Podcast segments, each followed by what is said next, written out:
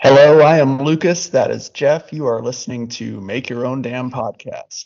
Jeff, what's going on, man? How are Oh you? man, I am excited today. We're both in great moods today. We just like you're back from KillerCon, which we'll be talking a little bit about that at the very end of the show in the plugs portion, I suspect. And um, I was at just at the Portland Hot Sauce Expo, which was like fucking awesome. I watched the world record holder for eating the most Carolina Reaper peppers attempt to beat their own world record, and they failed. And I watched them backstage and vomit, and it was great. That has There nothing are- to do with today's episode. There are awesome pictures of it uh, on Jeff's Instagram. Uh, Oh yeah, yeah, yeah. Check out my Instagram. I got some great behind backstage photos of because you could just literally walk around the stage and just see the people. That's like, and I got some great back. There were 13 people that competed to break the world record for eating Carolina Reapers, and nobody did it. They all made it way further than I would have, and every one of them vomited. And like, it, just check me out on Instagram. You can find all sorts of fun pictures from my day at the Portland Hot Sauce Expo. I also saw wrestling. I saw a Chihuahua beauty pageant. I also bought, I also bought like way too much hot sauce. Like I'm set for years. But Speaking of real horror, oh yeah, but but but you know what? That I was like that's heat, and we we picked this today's episode as kind of our end of the summer special. We didn't make that clear at all in last episode of why we're doing the town that dreaded sundown. But we were having a discussion that, about like let's pick something that feels summertime, and yes. that we did learn that this movie does not technically take place in summer. And, and However- Act Three, tech, Act Three sort of does. Act 3 sort of does. However, I did learn that the entire movie was filmed um, in the mid- in, in summertime. Well, uh, yes, it was filmed in summertime during a heat wave in Texarkana, and so I feel that this very much gets across that summer vibe. You can feel heat wave in this movie. yes. Yes, you can. um, so we're gonna, yeah. So uh, the the film, of course, there are only. I mean, I'm sure there are more, but there are only two uh, famous uh, famous uh, horror movies or exploitation cult movies uh, that were shot in Texarkana. Um, so um, if you were to guess one of them, uh, you you you'd have you know 50-50 shot. Uh, we are talking though about um, the town that dreaded sundown. Yes, the cl- we- are going to be in this episode. This episode is going to be a little bit different than Yeah. the other episodes we've recorded because what we're going to be talking about in this episode is the original 1976 proto slasher film. We're also Mhm. going to be discussing the 2014 sequel remake meta commentary, and there's no way to talk about both of these movies without also discussing the actual real life case of the Texarkana um, Moonlight Murders, also known as the Phantom Slayer from Texarkana, um, a still to this day unknown serial killer from 1946. Yeah, uh, he came and went like a phantom, you may say. Um, Though I will get a little bit of a spoiler here, and anyone that's seriously familiar with the um, Texarkana serial killer, we are almost certain we know who he was. oh no shit. No shit, no shit. And Okay. just can leave that spoiler for the end over why the murder started, why we're almost certain we know who they were, and why they weren't charged with it. But you'll find out. Stick around, stick around, everybody. But so, Lucas, what is your history with? Let's start from the original movie. Let's just like, let's Yeah. start with the original movie. What is your history with the town that dreaded sundown? Oh man, um, I can't remember if I mentioned it uh, off mic or on recording last week, but either way, like I'm gonna say it anyway. Um, I saw the cover for this movie at Blockbuster as a very young child, and I was so fucking scared of this asshole in a burlap sack mask. Um, that I I like refused to see this movie for years. Um, I was like, Well, it's, it's really, more like a it's more like a pillow. It's a white pillowcase that he has pulled down over yeah, his head and like tied so it right. fits around. It's like tied around his neck so it fits around his head. So it's not when I say white white pillowcase. It's for anyone that hasn't seen it. It's not, it's not a KKK looking thing at all. Right, right, right. It's- It's more like and there's no way to avoid it. It's it's more like the Zodiac killer, but instead of it being a black hood, it's a white hood. Well, it's also I would also say it gets I mean essentially ripped off in Friday the 13th part 2. Yes, yes, Um as yes. the as the mask that Jason wears before he dons the hockey it's, mask. it's exactly the same in Friday. Like what what Jason is wearing in Friday the Thirteenth Part Two is just straight up taken from the town of Dread Sundown. I refuse There's no way there's no way that's it. coincidence. Yeah. I mean I mean that's a. I almost feel like that's a whole other episode cuz that's this is not the only uh, proto slasher that Friday the 13th part 2 pulls from. uh, but um uh yeah so i saw that mask and you know as a as a young kid it just i don't know for some reason it just really freaked me out i kind of suspect part of it was the this is a true story uh being on the cover you know and not really knowing how time works as a as a kid i just see true story and i was like oh shit that guy's still out there you know um which which which was part of the selling of this movie, which we're gonna get to. The fact of yeah the fact that this guy might be still out there i- like a gigantic focus of both what happened because of this movie and also what inspired the remake, sequel, requel. I've heard requel used before, which I'm kind of yeah, remake, sequel, a requel. I mean, I know, I know what it means, but that's interesting. I never heard that before. Um, yeah, yeah. So I, I kind of, my memory on when I first actually saw it is a little foggy, but I'm almost, almost tempted to say I, I, I finally went back and watched it when the the requel came out and I watched them back to back. That's I don't know. For some reason I'm I'm having a hard time pinning down exactly when I watched it, but it feels right to mention them like that I watched them around the same time. Um yeah. Um I I mean I remember really liking it. Um but this is uh, uh watching it for the show is actually only my second time watching it.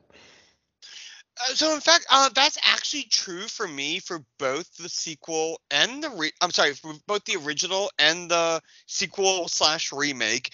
Um, I had actually only seen them once before before viewing from the show, and yeah, I will confess, Town of Dreaded Sundown was one of those movies that I had always heard about, but I'm not a slasher fan. I I probably talked about that before on this episode, but I'm not sure of which episodes. I, I'm really not a slasher guy. I think Mhm. I think most slashers for a subgenre of horror that's supposed to be all about uh the violence, the act of brutality, I think they're like really tame.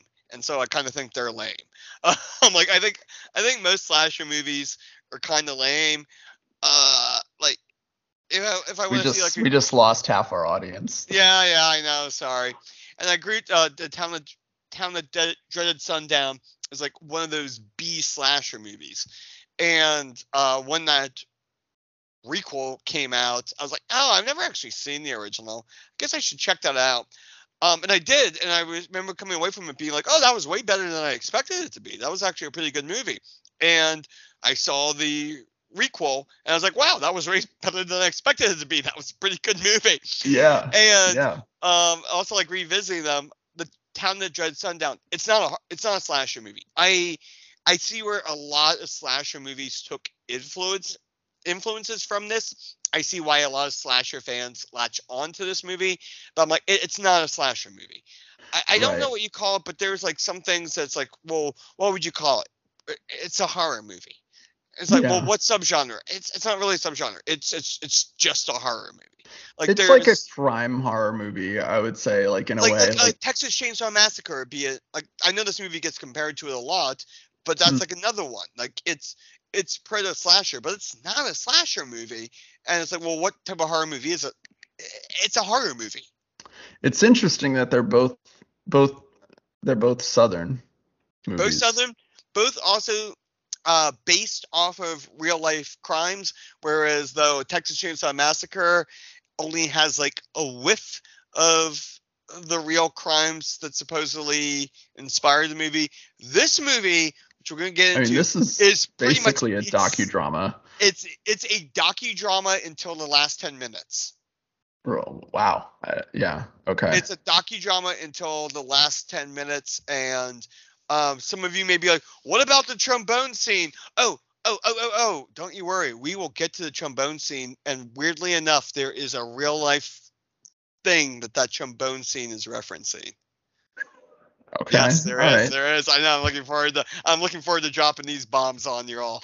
So when you watched this movie um this time around, where did you watch it? You watched it on Amazon or something? I I, I watched what was the um the essentially uh sc- shout um Scream Factory has a Okay, so it was like would- the H it was like the HD Yes. version. yeah, yeah I did it which looked fucking great. I was gonna say this movie looks fucking good, dude. yeah, like the Shout Factory uh like re- release of this looks amazing. I was shocked at how good it looks. yeah, yeah, it's It's a new um it- yeah, it's a new transfer that was done by um Shout Factory. yeah, like And if people are like, wait, didn't you say Scream Factory? Scream Factory is like the horror imprint of Shout Right, Factory. So if I if I use them in, interchangeably, it's because they are the same company. yes. Um yeah, like Yeah, I it looks so fucking good. Uh, like a few really things surprised. really popped for me as far as like you know the visual of it like the uh scene where um uh one of the uh officers is driving around in the rain like after like during the first i guess or i'm sorry during the second uh attack you know when there's the shooting um like there's this like you can like see the rain like coming off the windshield and it's just like so detailed it's like it just it just it's just so crisp and then the other is i guess it's that same scene is that the woman is like tied to the tree and like her dress Oh, like yeah. really pops Yeah. against like the earthy tones like i just thought that was really really Oh, cool that scene looked great. Um, here we're, we're- we'll have to get into the visuals of it, but let me just qu- quick read from uh, Shout Factory's website a just brief summary of the movie, just Yeah. in case for anyone that's like, okay, great, I know this deals with something with a serial killer, but what's this movie about? Mhm. So, from Shout Factory's website, don't get caught in this town after sundown. When two young lovers are savagely beaten and tortured on a black country road in Texarkana, local police are baffled. Three weeks later, two more people are slain in a similar setting, and Deputy Norman Ramsey fears a pattern might be developing. Texas Ranger JD. Morales of Ben Johnson and the Wild Bunch is brought in to help. Two officers must find the Phantom Killer before he can kill again. Also starring Andrew Prine of Grizzly, which is definitely a movie we could totally cover on this i show. love grizzly Grizzly, Yeah. okay, we, we should we gotta do an animal attacks episode or something like that. yeah And Dawn Wells of Gilligan's Island. Who the fuck is he in Gilligan's Island? I haven't seen. Gilligan's Island in probably like almost 30 years. yeah I if yeah uh, directed by Charles B. Pierce of The Legend of Boggy Creek, which we gotta bring that in, in at some point in this episode, and based on one of America's most baffling murder cases, this horrifying suspense thriller is a shocking experience you'll never forget. No, Mhm. actually, no. Actually, right there is like, what kind of uh, what kind of uh horror subgenre would this be in? It's whatever horror subgenre um Seven and Silence of the Lambs is in. Yeah. This movie's also in.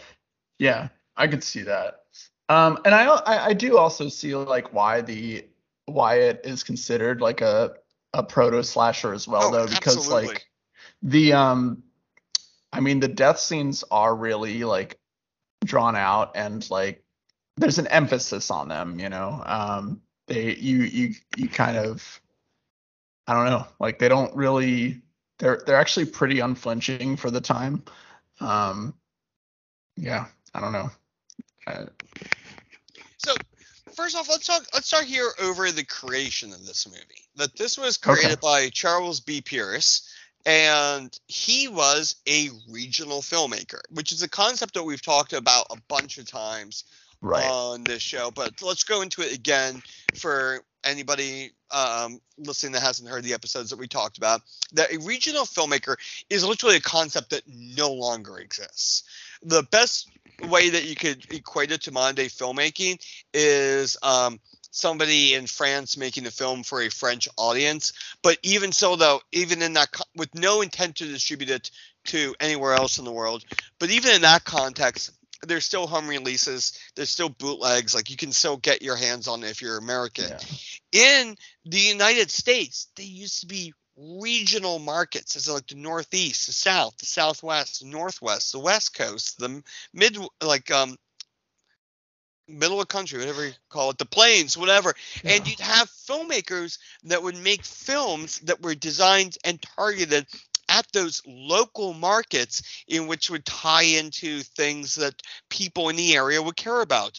Um, a, a, a like Matt Stone and Trey Parker of South Park fame started with Cannibal the Musical, which was a regional film upon its first Right. release, and it was Right. made to only appeal Uh, to people in the Colorado area.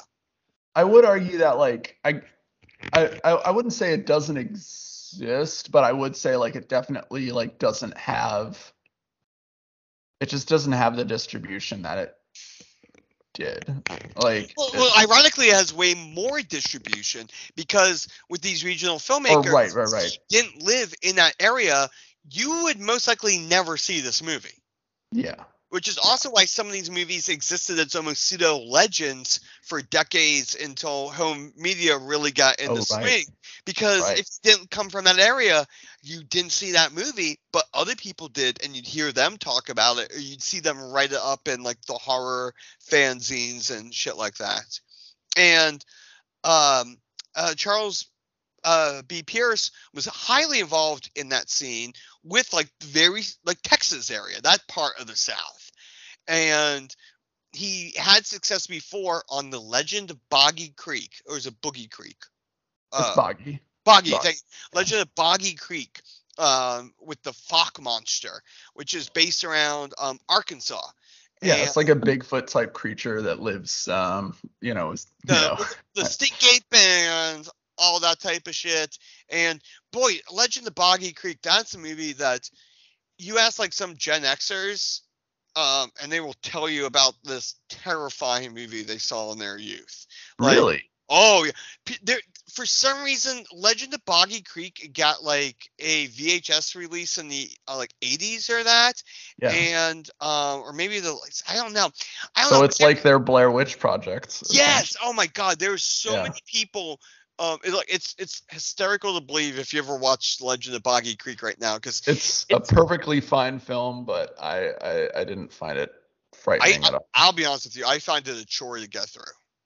That's fair. I like it. I like I like how I don't know. I like a lot about it. But yeah. I just looked up on this uh, uh, Wikipedia page. Apparently, it um, oh, okay, um, it, it, it apparently it was popular on like VHS bootleggers black market because it didn't have an official release until the early 2000s for home media, and so it was one of mm-hmm. those bootlegging movies. And so like, man, though I've heard so many people online bring up people that are older than me bring up like I saw Legend of Boggy Creek when I was a kid, and like it fucked me up for life. Like that traumatized kids. Don't know why.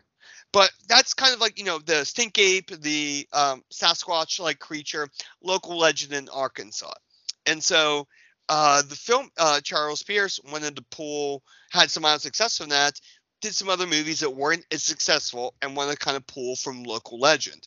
So he decided to go with the Phantom of Texarkana. Texarkana. Texarkana, which for anyone that's unaware, Texarkana is actually a county that is in both Arkansas and Texas. And it is the state line actually goes through the county. And the Yep. reason for this is that it was actually an area that was part of a border dispute between the two states. And the states kept fighting over who actually had the border. And the county did the fun thing of being like, fuck it, we're both. And their town county charter has it, we're both. And this is also not a fun fact here. Actually, it's the only fun for people like me, so probably not for most people. But it is the uh, only place in the United States that has a a uh, courthouse and a post office. They're on a state line and has jurisdiction in both. Oh no shit. No shit. Um, so it's the only place in the United States that I'm actually just quick double checking that. I, is it courthouse or is it the um, uh, state house? Now, now uh, I am wondering. Uh, I'm sorry, not courthouse or um or um mayor's house, whatever. I'm forgetting. Whatever. It's not important. Now I've already like I'm I'm getting the minutia of uh local politics buildings. I think I'm the only one that cares about this and it's here at all. So moving past that, regardless, I do know the I do know the post office literally sits on the state line, and it's the only post office in the United States that sits on the state line. Huh. Cool. But um, so Texarkana, they had in 1946 a serial killer, uh, killed five people, uh, injured another three using a gun. Uh, the three that survived report that the killer wore a white, um,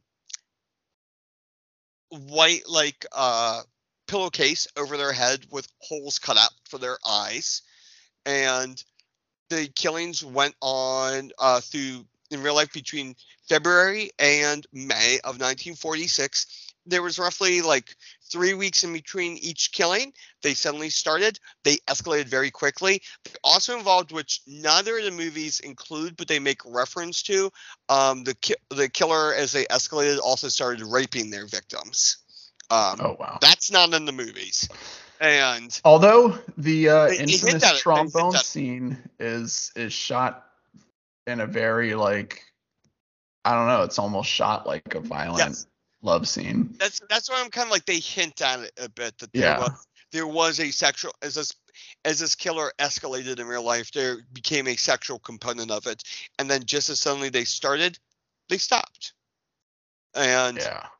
um technically we don't know who the killer is but we'll, we'll get to that as this episode goes on um but that's uh but to be honest like in terms of what happened with these killings the movie is shockingly accurate for several of the murders now the trombone murder we're gonna um get to but all Okay. the other acts of violence are very very accurate to what happened in real life Really? like um the first attack uh, with uh pistol whipping the guy uh uh does he survive or does he die Yeah, uh, both both people in the first attack survive. that's right and in the second attack they both die correct Yes. Yes. and that is that is what happened in real life to a t on lovers lane the exact scenarios are the same the exact way they were injured is the same the exact way they were killed was the same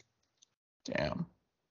that the movie Okay. is very very accurate on that and then we get to the um the uh second double murder so okay we're gonna get into it here. So we're gonna get to the trombone scene. Right. and it's a second double murder. And why so all that is very accurate except for the trombone. Why the fuck is there the trombone murder in this movie lucas? Do you have any idea what's because you have to admit it is a little bit of zaniness that's completely out of place in the course of the entire movie. It is. I mean, the movie does have some comedy in it. Um, like there's some like there there is like one cop character named Sparkplug who is very specifically like a comic relief type uh, character. Um, but yeah, the uh, as far as having it in the the murder scene, it is weird. Like because it is just it does seem very out of left field, but yeah, I, I have no idea what, what it's doing there. It's very memorable. It's very well shot. Um, but I, I I don't know like how it ended it's up so- in the movie. It's so ridiculous, and it's also kind of like weirdly menacing as he's like Yes. blowing Yes. into it, and he can't play the trombone. And I don't know for anyone listening that doesn't play horns, but if you think you can just put a horn to your mouth and start blowing into it and noises coming out, oh my god, are you wrong? Yeah. horns, very, like- very yeah, wrong. yeah, you're very, very wrong. Actually, it's not at all how horns work. How horns work is a mystery to me. I have no idea how people play horns. I have held horns before, and I've tried to make noises with them. I have no idea how people make noises with that. yeah, I don't know either. But the killer getting frustrated, well, I'm not even sure frustrated is the right word. Just getting menacingly with blowing through it is so bizarre. Okay, so do you remember that that murder scene happens after a concert? Yes. Yes. that is true in real life. That the woman who was murdered, or the girl who was murdered, she was 15 in real life. Um, she uh, played saxophone in that band in real Hmm. life, and she was playing a concert, and then went and on the way home. Nobody knows exactly what happened, but she was most likely with her significant other, you know, lovers lane, and it all went awful for them. And in this was kind of like some of the early days of crime reporting when these murders happened. And there was the crime reporters like to report on the lurid detail that um, Sure. her saxophone that she played had been taken from the car and thrown into the woods and discarded. And she was strapped to a tree. Um, she was um sorry. Uh, she was found. I believe she was found propped up against a tree, if I recall correctly, and shot Okay. is what happened in real life. But so like okay, okay, so like Yeah, because uh, that's how the, the the woman in the in the first or in the second uh, attack dies, um, shot, you know, against the tree. and she also in, in, in real life the mur- like the killer kept using guns.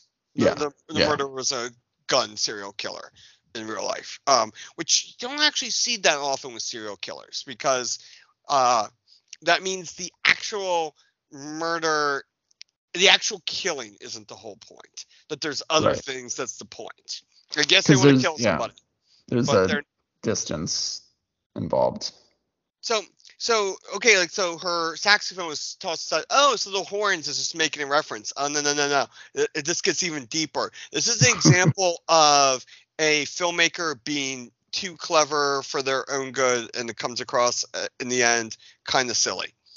Um, there was in real life H.B.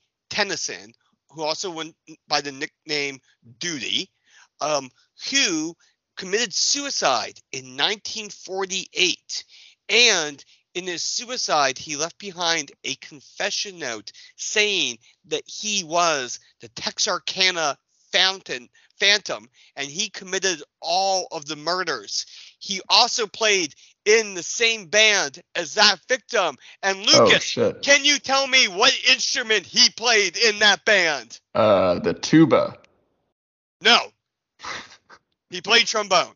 I figured. I figured. So the Um, trombone murder is a reference to one of the people who confessed to committing the confessed. murders Okay. in real life, which by the way, he most likely did not commit the murders. We're gonna get to that. All right. All right. We're gonna get to it. But that guy most likely did not commit the murders, but the movie is making a little cheeky reference there to the trombone.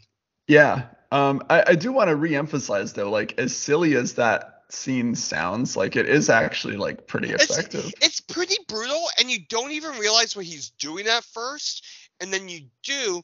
And I think that also not realizing what he's doing at first also gives it a little bit of a sexual overtone Yes. to it, yes. which is also vaguely referencing the fact that in real life, um, as these murders escalate, he started sexually assaulting the Well, because in the victims. very next, the very next scene is is at the is the the Texas Ranger is at the uh, restaurant with the psychologist, and the psychologist is like, "Oh, well, he's a sadist. He's into uh, he does it for sexual pleasure." So it's yes, like it lines up thematically, like to have yeah, it. they just didn't uh, want to go that far for this movie. Like for Right. whatever reason, they didn't want to.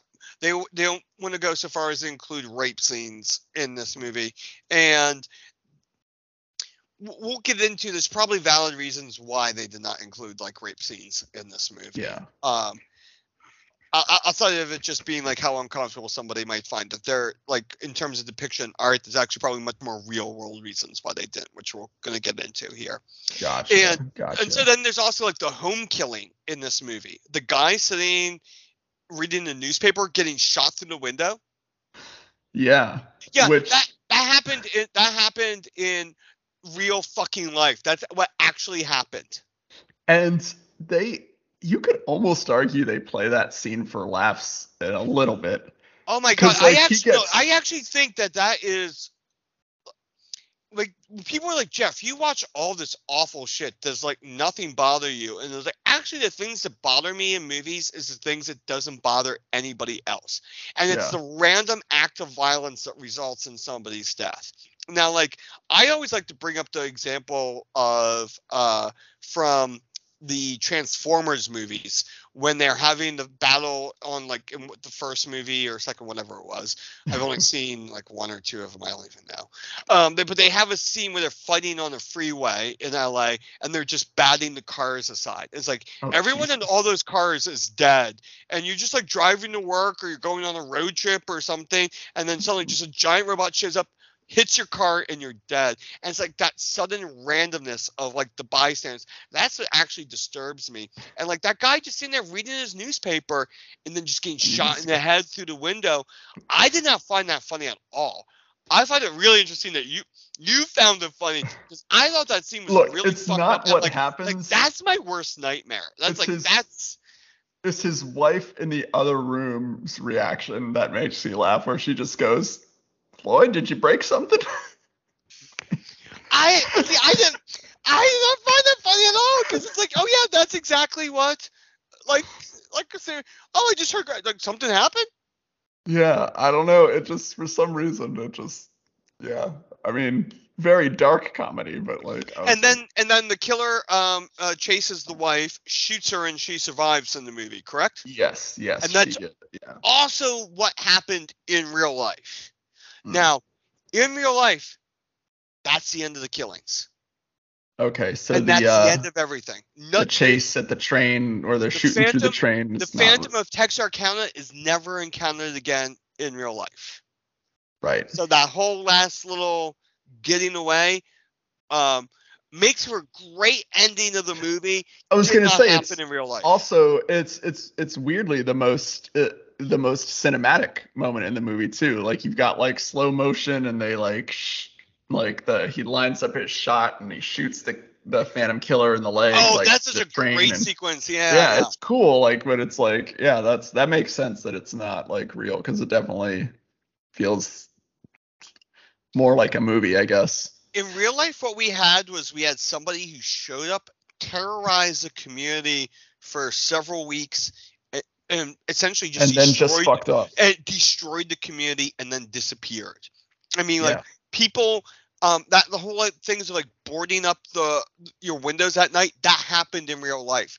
People not going out at night, or every business shutting down that happened in real life. Like everything they showed about the, how the townspeople reacted happened in real life. yeah But what they also don't have is there was essentially like people were ready for fucking lynch mobs. And yeah. like the the town went into a complete fucking panic with everybody turning on and accusing each other. And fortunately like nobody got like hurt in this. Unjustly or anything Yeah. yeah. unjustly but like i mean this, aside from this- the people who got this killed by the destroyed this destroyed the community. It destroys a uh, community's trust in each other.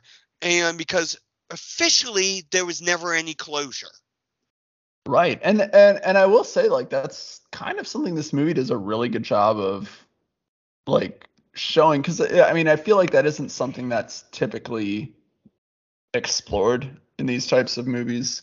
Um certainly not you know like in you know in, in slashers. Um but yeah, this one is just it's very it there's an emphasis on on on Oh, on a lot of yes, the ways it yes. changes the community. Yes, no, I know exactly what you mean. And in fact, the new um Halloween the most recent Halloween movie, which was was a Halloween Halloween Kills. Halloween Kills that came out at the time of this recording. As much as both of us will say it's not as bad as people were making it out to be, I will say that that movie tried to attempt to show the hysteria in the community in um and it failed in a way that I would argue um the town that dreaded sundown succeeded. And also Halloween 4 succeeded for that matter. as well Yes, yes. but but but that's also something that does happen in real life that isn't addressed by too many movies. Um, though I do have to give a shout out to one of my absolute favorite Spike Lee movies, and for the record, I am a big Spike Lee fan. Um, Summer of Sam, I think, is an extremely underrated movie by Yeah. uh, Spike Lee because it's Yeah. literally on, only it's about the um It's Son only about Sam- the community, but it's, about the Son of Sam murders, but it's only about the community's reaction to those murders. It's like the murders are taking like this like adjacent thing No, the murders are the inciting incident for everything, and the Right. murders control all the characters' reactions. The characters are just completely removed from the murders and have Right. nothing to do with it, and we're seeing how this fear and paranoia grips the community. yeah, um, it's great. and, and that's entirely what Summer Sam is about. I think some if, if you're into serial killer movies, if you're into like some like like like people losing their shit type of stuff, Summer Sam is a very underrated movie that falls into that stuff. And I think it's just because Spike Lee did it and Spike Lee isn't really known for like horror fucked Lurid horror movies, yeah. Yeah. Um. So what? Uh. What did you make of the voiceover narration? Well, I I got from it that I think they were going for like a pseudo documentary type Yep. of feel for the movie.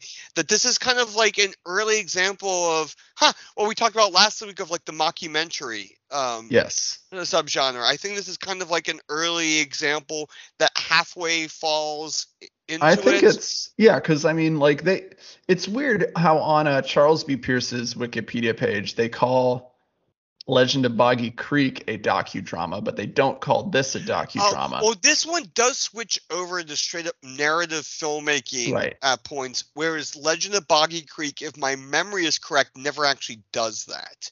right, that you're right. Legend of Boggy Creek keeps the framework of being a fake documentary for the whole movie, whereas this movie goes back and forth.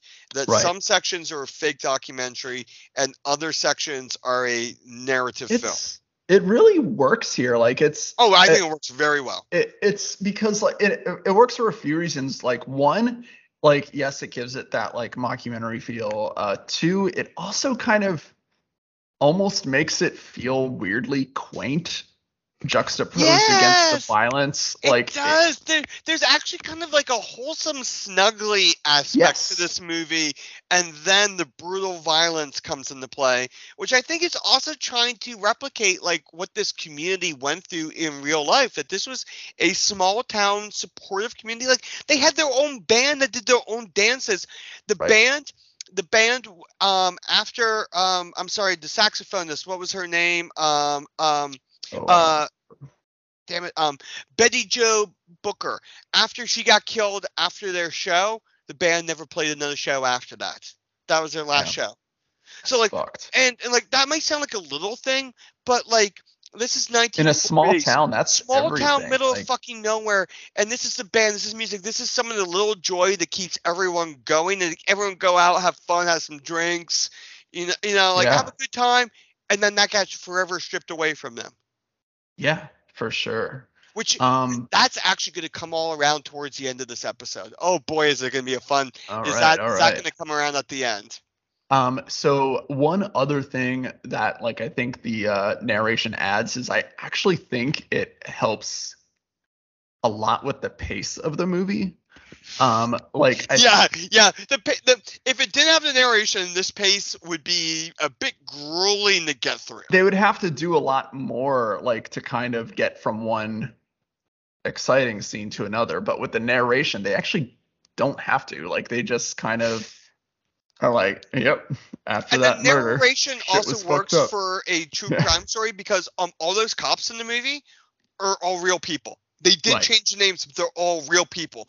Bringing in the outside person, that really happened. Like everything really happened. The only thing I cannot verify is them dressing up in women's clothing. I was gonna ask about that because that was done with Son of Sam.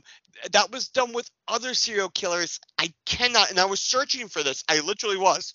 I cannot find anything of them doing stakeouts with the Phantom of Texarkana. So I think, I suspect they took that from other serial killer investigations okay. and just thought that was a cool idea that made sense and they put it in here. So like okay, they did that so with Zodiac, like that was done in real life with It is something That, that has done in real happened in life, real life. Okay. Zodiac. Yeah. just no, we That's just totally a don't know real if it thing. happened here. Yeah, because I was gonna yeah, say I like just can't find verification of that with this case. because when I was I when I watched that scene, I was like, okay.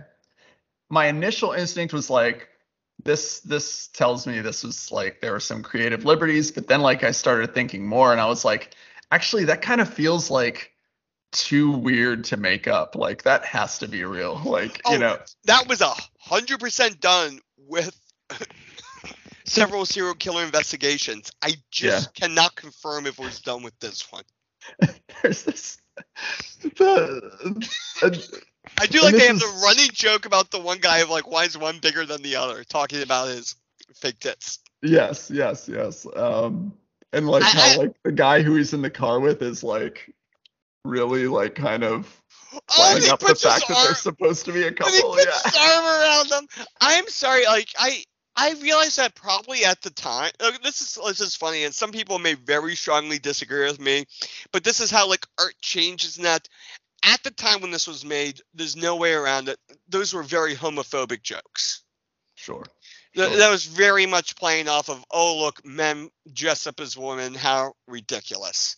And it's just like you know, just like you know, just like the fairies. Like like it's it's it's playing up a very homophobic thing with this movie being made in the um uh what's it 1976. uh six thank you th- 1976 however our culture has progressed so much and has come around so much that with because of the fact they don't use any sort of slurs that whole sequence actually comes across as very comically wholesome yes. yes. that Uh, that there was definitely a connotation when the movie was first released and what people were laughing at when it was released is different than what you and I hear and laugh at now. sure. Sure. Um, Interesting how that comedy aged and that it still works. Primary reason because they didn't use any slurs in the scene. I can see that. Yeah, yeah, that makes sense. That makes sense. Um, But, but I mean, I did like the guy like putting the arm around, like, come on, we're we're we we're supposed to be a couple, aren't we? Yeah, we're like, supposed to be a couple. Like I yeah, that was like really funny and wholesome. And I feel like that scene aged like shockingly well. yeah, yeah. But like I said, like I can definitely point to other serial killers police to that. That was a strategy was trying to catch serial killers. To the best of my knowledge, it never worked, but I totally get the logic behind it. Like I don't think it's right. bad logic. And Especially, I imagine like back then, like there were way less female cops than they probably are oh, now. ex- exactly. Oh Yeah. God, there Um, like, no, yeah. there None. this- like, yeah. like this is depicting events in 1946 several months i'm sorry um uh yeah several months it's 10 months after world war World ii War has II. ended yeah. like that's the time period we're talking about that this is taking place in yeah there were not fucking female police officers in texarkana like Right. Um, so I did want to highlight, um, you know, I I know we weren't going to go too much into the behind the scenes stuff, but I did want to Yeah. highlight um, this movie was produced um, or, or distributed by uh, Samuel Z. Arkoff, who is like uh, mainly famous for uh, uh, uh, producing and distributing um, the Amityville Horror, Blackula, I Was a Teenage Werewolf, and just a ton of other shit. Like he was just like this huge, almost like a Roger Corman type figure um, for a while there. Um, he even like kind of coined the term the the Arkoff formula, which is like his his name a, an acronym of his of his last name. Uh, you know, so the A for action. Oh, I knew. Like as you're saying, so I'm like, all these names are ringing the bell. But Yeah. oh, okay. c- continue. Oh, Continue. yeah. So it's R for revolution, which in parentheses it says novel or controversial themes Yep. and ideas. Uh, K for killing. Yes. a, a modicum of violence. Um, oratory, so notable dialogue and speeches. Fantasy, acted out fantasies common to the audience. And then the last F is for fornication, sex appeal for young adults. dude, I fucking love this guy. I would I like. I would have. I guarantee you, I would have loved hanging out with this guy, and Yep. we would have had very similar business strategies. I, I dig him. Well, um, I uh uh want to point out like one little thing I did have about like who was involved in this movie that I just think is just a fun little note is the Phantom was played by Bud Davis, a stuntman Oh, yeah, who then became a stunt coordinator, and he coordinated stunts on films such as Forrest Gump, Castaway, Inglourious Basterds, and he actually worked on a couple other Quentin Tarantino movies. Um, Nice. oh, I, I, Hateful Eight, I believe. Um, He So, was but- great as the he's killer. great like, as the Phantom. in the this. um yes, the Phantom the is way- great in this movie. like for somebody who only had like his eyes, his mannerisms, and his breathing. Uh, Yes. oh my Which- god! Like which is very interesting in this movie how in portraying of the killer and portraying what the killer is feeling how much they use breathing in oh my the god! movie What uh, in particular very the filmmaking like it's, it's it's a lot of filmmaking skill actually at play the standoff with the pit bull. Uh, when the when the when the woman gets away towards the end there, where oh he's just yeah.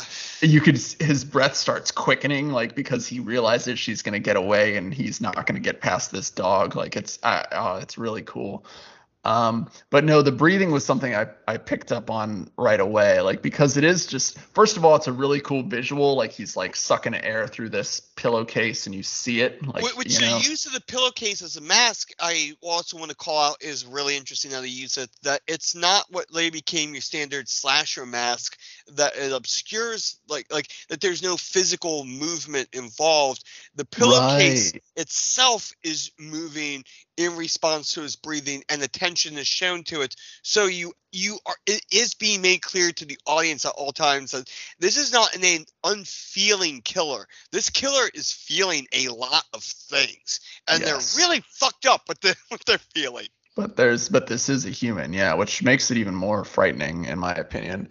Um i also like how there's these insinuations that he's hiding in plain sight. Like there's lots of scenes where you just see like um like where it's like a scene where nothing's really happening but then you like kind of the camera will like pan down and you'll see like his shoes like Well, walking by. Let, let's see what the very ending the very end of this movie which yes. um, I think is then a great point to start talking, move on this conversation and start talking about what happened after this movie, if you're all right Yeah. with that. yeah i'm Okay. cool with that So the very end of this movie is we get, we have like that great chase scene by the train tracks, and the Phantom gets away. Um, I, I mean, I'm serious. I, I think it's a really great sequence. I thought it It was is. super, super fucking fun. And um, it ends with like a narration being like, you know, the Phantom disappeared, was never caught, and you know he could, you know, like I I, I forget the exact words used, but like he could be anywhere, he could be next to you. It's just essentially like the message right but it ends with showing an image of an op- the the theatrical opening, not the real theatrical opening. This this is a this is the movie going meta of a Yes. theater screening the opening of the town that dreaded sundown and people in line and the camera then zooms in and starts going across people's Which- shoes and then the focus is on the shoes that we saw earlier of the killer wearing which uh going meta in 1976 is like i feel like that's hugely groundbreaking it, it's crazy groundbreaking, especially because it's over a real life crime that in real life has officially never been solved. And like the kill like there is a non-zero chance that the killer went to the opening of this movie. right in real life. In real life, there is a non-zero like there is more than a zero percent chance. Like there is a possibility that really happened. Yeah. And that's kind of like a crazy concept to be talking about in 1976. Definitely. Definitely. So, first, before we move on any further, I want to quickly address over who the Phantom of Texarkana most likely was, and Okay. why we most likely know exactly who he was. Yeah, let's hear it. So first off, to quickly address, we had like the only confession that was ever in the case, quote unquote confession, was the HB um, Tennison, also nickname uh, Doodie, and who he, he- trombone he- player. Trombone player who left a suicide note. Um, he, honest to God, most likely had some sort of mental breakdown at the end of his life, and he committed suicide via mercury poison, Poisoning? Which causes extreme mental reactions. Um, the mercury poison that he used, um, traces of it were found on his suicide note where he confessed to being the killer, which means he was already under the state of uh, the the poison when he was writing it. Yeah. And when people and, and like people falsely confessing the crimes is a thing that frequently happens. People They falsely, even talk about it in this movie. yes, and people falsely confessing to serial killer crimes is something that frequently happens. And uh, like if you're listening to this and like, well, why? There's a shit ton of people that have done written lots of books, have done a shit ton of studies on it. Like go out there, the information's out there. I am not remotely trained enough to explain this, but this is a thing that happens. And him just saying that he committed all these crimes doesn't actually prove anything. His family says that there's no way he did it. That's not the person they know. Now, in all fairness, that also always happens with every serial killer. And that also doesn't mean fucking anything. What's really interesting, though, is that the parents of um, uh, Betty Jo Booker, the saxophone player who's depicted in the movie as a trombone player, um, they knew him because her their daughter knew him, and they actually contacted the family and said, "We don't think he did this." Right. So that's Wow. very interesting. That's Yeah. something you don't hear often of somebody confesses to be the killer, like I killed your daughter, and then commits suicide, and the family said, "We don't think they did it." And that's what happened in real life. Yeah. Because usually, I mean, I imagine, you know, like, you know, your uh, your family to a victim, like you're gonna latch on to like the first possible, like, Now, now let's talk about Youell Swinney, who I will put down fucking money was the Phantom of Texarkana. oh, did he even get mentioned in the movie? I don't believe so, and I don't even think there's a reference to him in the movie. Uh, I don't think there's actually a reference to him in either this movie or the requel. And correct me if I'm wrong as I describe his story of it. So Okay. the police in Texarkana began to get suspicious of um, how the Phantom was able to get around and not be identified um, through the sta- state was that they were stealing cars and abandoning them. Mm, Now, Youell Swinney was a 29 year old car thief and counterfeiter in Texarkana. And he had been traced to being sighted and stealing cars in the areas in which the murders occurred. In when uh, police kind of confronted him, uh, like busting him for car theft and confronting him about, like, do you know anything about these crimes? He volunteered information about details about the crimes. What exact details? I do not know. I'm not even sure that's ever been publicly released, but volunteered information about details and locations of the crimes that were not made public. They then he had a wife who the police interrog- uh, interrogated his wife, in which he said, "Yeah, my husband's the killer. He killed all Oh those people." Jesus. And which are like, will you testify against him in court? She says, no, no, I won't testify against my husband, and we're married. It's in their legal rights. You can't force me to testify. Wow. Um, and so Holy shit. for this car ring steal, um, his car ring thievery thing that he was involved in, when he was sentenced, the police were like, "This guy's a fucking Texarkana uh, Phantom. We cannot prove it, but we're certain it's this guy." His wife just told us it's this guy, and she will not go on the record and say it. Throw the book at him. He got sentenced to life. Damn. You, you know, you know what happened after he got arrested?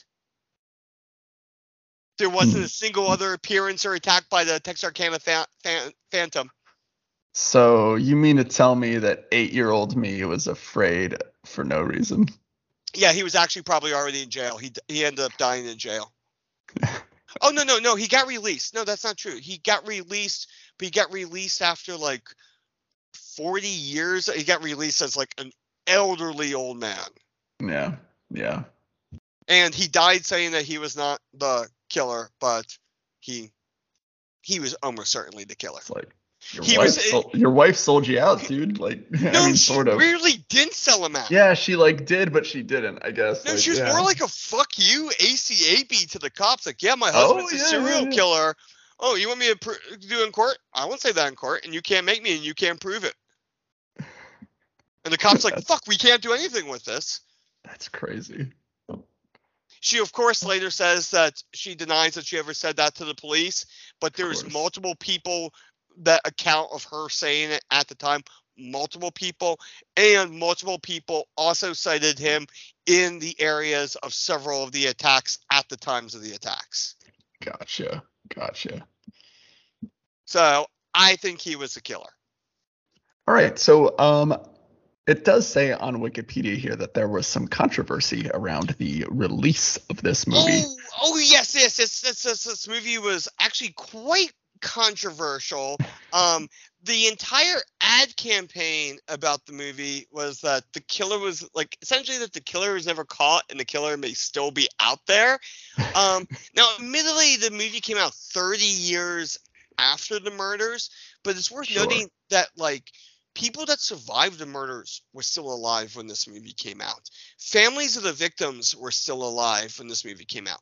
And this movie was also filmed in the area of Texarkana and featured many people like like a lot of the extras in the movie, a lot of like the bit bit players. I don't mean as an insult, um, like but like you know minor players. They they were like local residents that were cast in this movie. So there were some people that found this very traumatizing. Um, like the movie like was sued essentially for like defamation and invasion of privacy. Um, the the claims got thrown out in court, but that just shows that like can you defame a whole town? I don't know. well it, it was um it was families of the victims is who was oh suing. yeah, yeah, yeah. Yeah, no, that makes sense. And so like that's Yeah, it's uh, it's and just one of where those we things, and man. this is where I we get into why this is an appropriate movie for a show exploitation. Yeah, this I was, was exploiting ex, exploit exploiting a real crime and real people of whose relatives and family members and loved ones were st- are still or were still alive when this movie came out. Yeah, yeah, and then they, and yeah, I mean, I love the movie, so you know, like you know, take you know, take this any way you want, but like it's like yeah, because it is like taking this real thing, like that's still 30 years is really not that long ago. It's well the thing Uh, that you also have to keep in mind is this is very small town Texas, Arkansas. So like these families go back like generations and like it's Yeah. So they're they're they're you know, I mean they're taking like fairly recent events and making a horror movie about it, which, you know, I mean it's um you know, I guess to put it in context, it'd be like making a horror movie about the Columbine murders. right. Right. Yeah, that's actually a really good example. That, that that's a little bit less time, um, but I still think that's a good enough example. Yeah. It's about Um, five or six years difference. Um, or making a horror movie about the Oklahoma City bombing, or a horror go. movie about Waco, The first or- World or- Trade bombing. the first World Trade Center bombing. Yeah, like ma- making a horror movie about any of those things. Yeah, there would definitely be people saying, "Oh, this is too fucking soon. What is wrong with you?" Yeah. Like a Yeah. hundred percent, people would be saying that. Right. Um, but that said, like, I mean, Chuck, Charles, um, you know, he's part of this community. And so, He's, he, I believe he's definitely a Southern boy. yeah, Um, I, I believe he, he was he's, also. he was born in Indiana. He died in Tennessee. oh, wow. Okay. So, what, what, what, what is Oh, his connection he, to oh, he spent he spent um oh he spent most of his life living in Arkansas, Louisiana, and Texas, okay. All right. That makes sense. and and he lived in Texarkana for a while. yeah. Okay. So, like, he So, obviously felt. so he literally lived in the community. That Yeah. that So he, uh, like. I was gonna say, he, he must have had like some connection to it personally. So like, I mean, I feel like he was, you know, I think he was expressing something, you know, and and then maybe,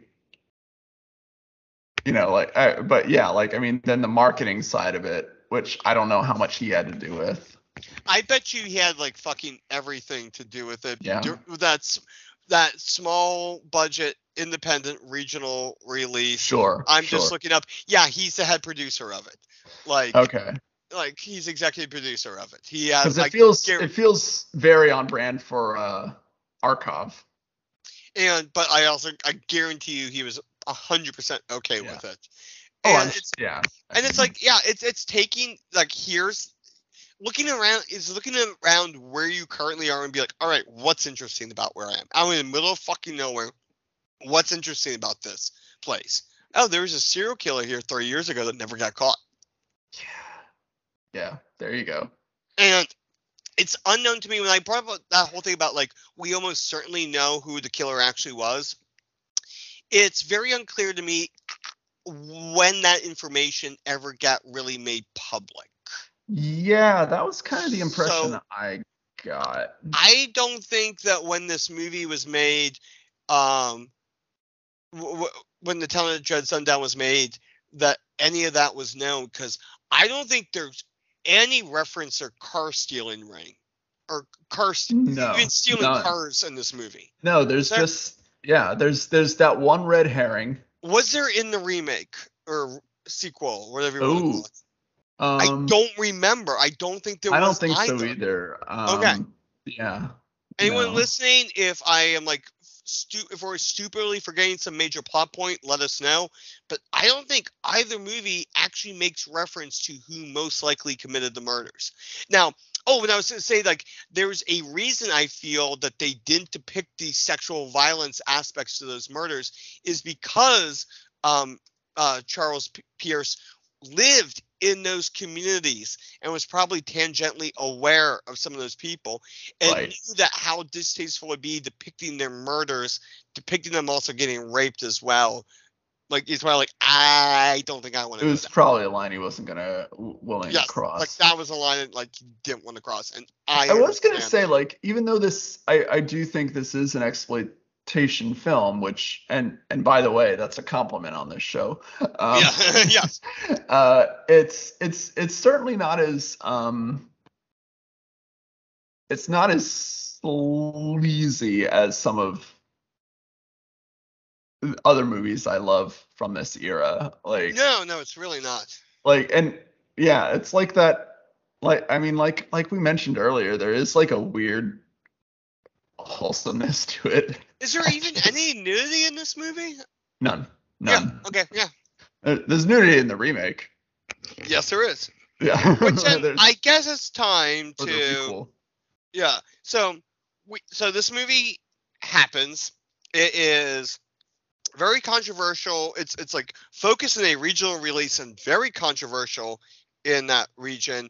Um in fact, I think it even got like brought up in um uh like Congress in some fucking way. oh really Yeah. Um. Here, I'm like looking it up here real quick. Um. Oh. Oh no no. apparently, apparently, for some reasons, the city officials visited Washington D.C.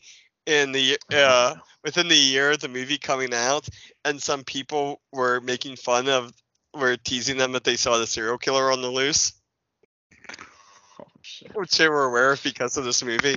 So there was somebody in D.C. that was like on that exploitation grindhouse edge. Yes, yes. I'm just being a troll. Um.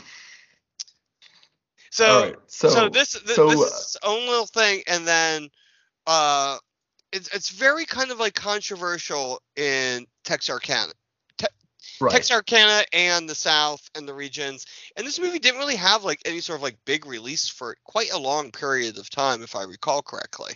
Like this is one of those movies that it, as I already mentioned, it has first like VHS release in the early 2000s. No, because I was a kid when I saw the VHS cover in Blockbuster. Like, I mean, a kid. So it was like So, the okay, 90s. I guess maybe that was the first DVD release. Yeah, yeah, yeah. No, you were talking about. I, I think you're thinking of. uh Oh, Legend of. Boggy. Oh. I'm sorry. I'm getting things Yeah. mixed together in my head now that I was looking up. Yes, yes. So, um, when home releases of this, because I, I just don't really think that this was just that big of. Um, it was like one of those other horror movies it was just like around. It was very, yeah, it was very like off the beaten path. Like, cause I was, I was texting my friend about it while I was watching it yesterday, and I was, cause I was, I was specifically commenting on, um, on, on how just gorgeous it looks in HD. Like, it's Mm, just Oh yeah. beautiful. And he was just like, you know, up until like two years ago, I never even heard of it. I was just like, really? Like, and he's like, he's a horror fan, but somehow this movie just always went under his Huh. radar. Yeah.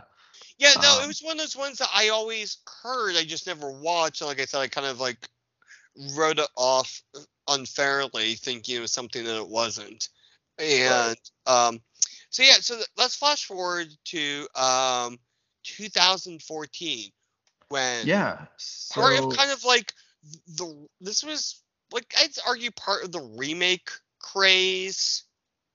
It was uh, part of the remake craze, but also part of um so this is why I texted you and was like, hey, so the original is like my kind of movie, and I have a feeling the the the requel is like your kind of movie.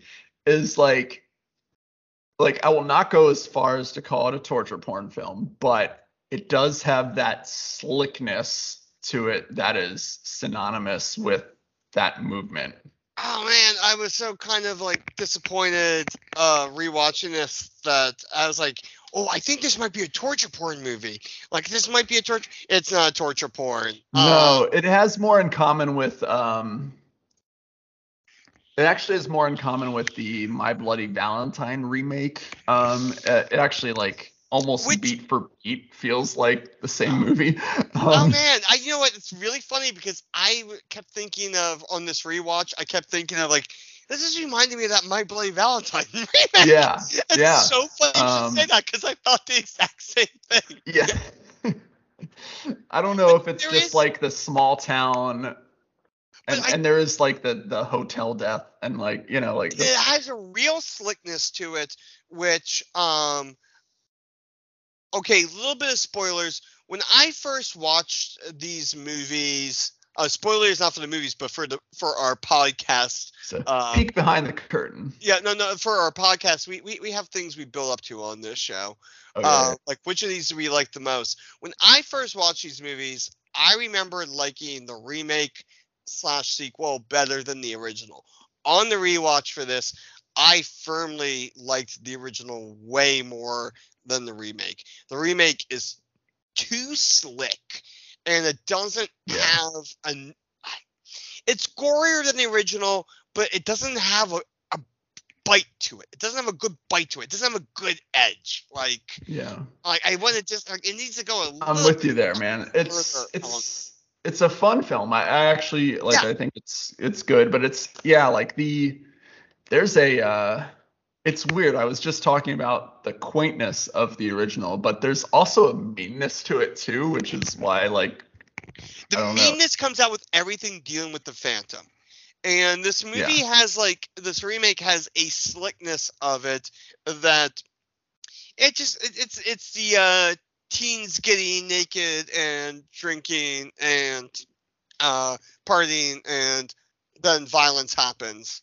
Right. And so it's all a little bit sleazy, but it doesn't go sleazy enough for me for it to be nuttable, and it doesn't have that great contrast that the original does of the wholesome small town el- aspects and yeah. the bru- the brutality, torture that is mm-hmm. going on.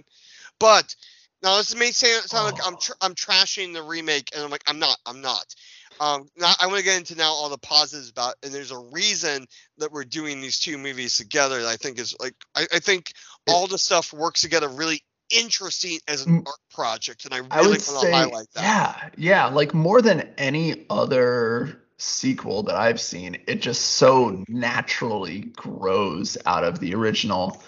Like, so we want to make this really clear. What makes this um, sequel, remake, requel super interesting, I see on Wikipedia this, this is a meta sequel, is that this movie takes place in our world in which both the original Texarkana murders happened and the movie The Town of Dreaded Sundown happened. Yes, and somebody is recreating the murders. Right, right. And they're following a killing pattern of the murders.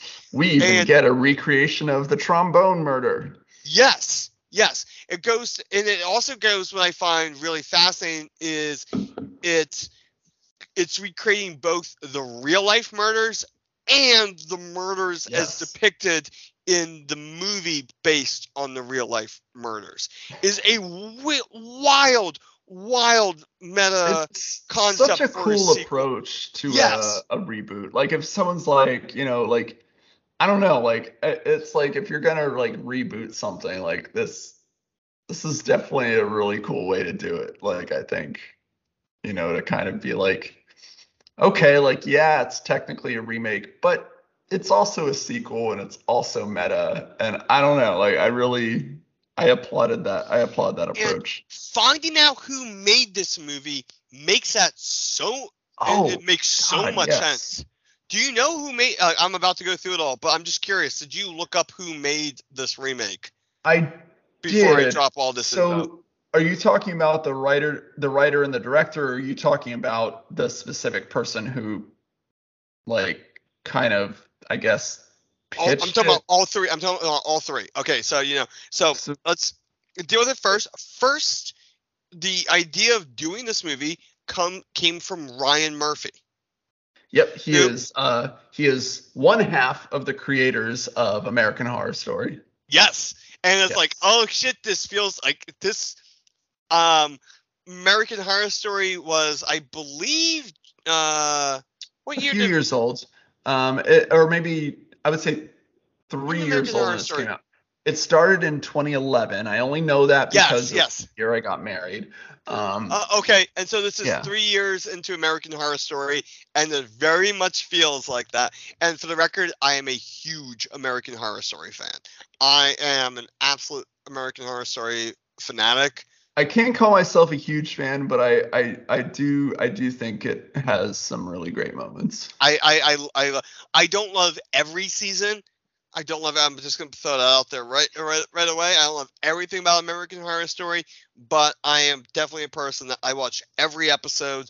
The evening it airs tonight. What I'm gonna be doing when we're done recording is this a new episode of American Horror Stories, which is the spin-off one episode and um, one story an episode spin-off anthology, which Ryan Murphy also runs. I'm a big fan. But Cool, um, cool. but the uh, the director of this movie is Alfonso Gomez the- Okay. How, how good do you think I did at that? I think you did okay. Um, I'm trying, like, For anyone that's listening, this is not like me trying to be insulting. I struggle with with pronunciations, and Yeah, that was my saw some- sincere attempt. I saw somebody Alfonso on Twitter. Gomez Rejon. No, I think I I think I said that right. I think you did. I I uh, know. I just I'm gonna go on a like a very brief tangent, but I saw somebody on Twitter being like they weren't talking about us, but they were like talking about like, oh, I hate when on podcasts people like mispronounce things. And I just wanted to like and then I remembered that, you know, interacting with anybody on Twitter is usually a bad idea, but I wanted to be like, yeah, well, my co-host has a speech impediment. What do you have to say about that? like, what about that? I'm glad. I'm glad you did not. I'm glad I didn't either. But, I, I, am bringing him up. Um, I found interesting. Um, he is actually people would most likely know him as the director of Me and Earl and the Dying Girl, which I have oh, never yeah. seen before. But I understand that's like a you know very good uh, drama movie. Uh, yeah, it's a well-loved movie. Did not know that uh, he was connected to. He directed the uh, he was also a director for several episodes of Glee and several episodes of American Horror Story. That I was, yeah, I was gonna say, okay, yeah. And then the writer of this movie, um, sorry, I'm just pulling everything up here, is Roberta. Oh, I'm sorry. Uh, do, do you by any chance ever pulled up uh, Lucas? Because the I, writer. Yeah, the writer. Um, I I really can't uh, pronounce this name. Roberto, Aguirre Sacasa. Thank you, thank you, Roberto Aguirre Sacasa. And that might even be wrong, but that's okay. Yeah. Okay, we're trying. Um, we're trying, trying. seriously. And what I find very fascinating about them, which makes sense with how fucking weirdly meta and self-referential this movie is, comes from the comic book industry. Oh. Yeah, did a shit ton of work with Marvel Comics, and they're in fact they are the current chief creative officer of Archie Comics, which Archie no Comics shit. has been having a renaissance um uh in in under his rule. He's the one that came up with Afterlife with Archie. He's I was gonna say that, like all the horror stuff that this is the guy that did Archie. it. Yes, yeah, it's him. Okay. It's him. That's so cool. He's like he's not the writer of it, but he's the one that oversaw. Oh, he adapted some of the Stephen King The Stand comics. Um, yeah, he, he's also a writer and producer on Riverdale and a creative director on it, which I've never seen Riverdale, but I understand it's like batshit insanity. Yeah, again, a well-loved show that I just haven't had a chance to watch, but um. Uh, so like, oh, those three people working together makes a lot of sense. Yes. And I want to point out also that uh, American Horror Story, tying back to that, is that really astute true crime fans may have already noticed, like, wait, there's another connection here. Uh, that in American Horror Story, in season three, the Coven season, has a uh, ep- episode. Oh fuck, I forget the name of the episode. It's um, uh, it's called The Axeman Cometh, with which is about the Axeman of New Orleans. Have you ever heard of the Axeman of New Orleans, uh, Lucas? Uh, vaguely, yes. That's that actually another serial killer who has never been found. He was a oh, axe shit. murderer who killed um he killed specifically Italian grocery store owners and killed six Italian grocery store owners. That's weirdly just, specific. Yeah, very specific, and nobody knows why. He disappeared, and it's unknown if he actually wrote this letter or if this was just some sort of weird prank trolling at the time period. But the fact remains is that he never committed a murder after this. That he wrote a letter to the um, uh, to the biggest newspaper in New Orleans saying that I am the Axeman. I have killed all these people. I will kill again unless on this Tuesday night from I think it's like from midnight to 12:30 I think there was a time period every home needs to be playing jazz. Keep in oh, mind, oh, jazz at this time period was a party music thing. He's essentially saying every home needs to have a party going on. Every place needs to have a party. And I will be walking through New Orleans. And if I come across a place that there's people, that there isn't jazz blaring as loud as it can, I will go in there and kill you all. And what and this is all 100% real. And That's people were like, wait, this is there's an episode of American Horror Story about this. I'm like, yes, yes, there is. This all really happened.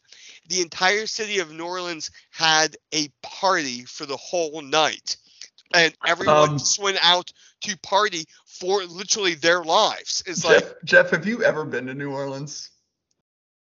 yes, but I don't think they party. I don't think I every was single say that's person parties every night. And also, this was um, we're we're we're talking um, oh, uh, what year are we talking about? We're talking about 1918. Okay. All right. This is, okay. this, All New right. Orleans Different is time. not. It was a different time. Yes. Like it, this is not the, the New Orleans that the modern day party say. We're talking turn of the century New Orleans. Um, so but the entire city partied that night. Nobody got killed, and the Axemen never killed another person. Oh shit. and like it's un- some people are really adamant of like oh that like that was just somebody trying to take advantage and wanted to throw a party on a Tuesday night Hmm. because I, I I will fall on the uh partying is actually uh, partying is good for you. Uh, I, I really I really like to believe the Axeman did it and he's like if, these, if everyone just fucking lightens up for one night I'm done I'm I done ju- I just want everybody to have a good time, and I'll Like- stop killing people. Like Yes. that's all I want. and that the funny thing is that sounds like serial killer logic to me yeah, that's true. That's true. Like uh, I think about it, if you lived in New Orleans then and like people were being like by your view ra- randomly, but it was somebody specifically targeting Italian grocery store owners. yeah, yeah. But but like if your idea is like somebody's going around fucking chopping everyone up with an axe, if I go to a party tonight, I am safe. It won't happen to me. Like I'm fucking going to a party. uh, absolutely. Also just because there's other people there and like this guy says he's going out tonight to kill. Yeah, yeah, Do you want to be at home alone or do you want to be at a party? yeah. I may be an introvert, but I'm I'm gonna go to a party. But um, but I I, I got totally re- derailed there. But it is all directly relevant because that's another Ryan Murphy thing playing with a um unknown serial killer. Yeah. And also Ryan. Murphy did bring um like the Zodiac killings up later in um American Horror Story Hotel. And now was was Ryan and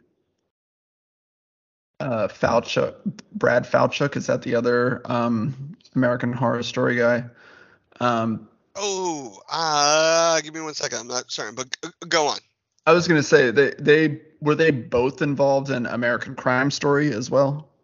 Oh, oh yes, they are. Yes, they are. Yeah, so there you go. Like I mean, clearly this is a point of interest for uh, yes, true for true them. crime is a hundred percent uh passions there. So it's not surprising at all during the remake craze.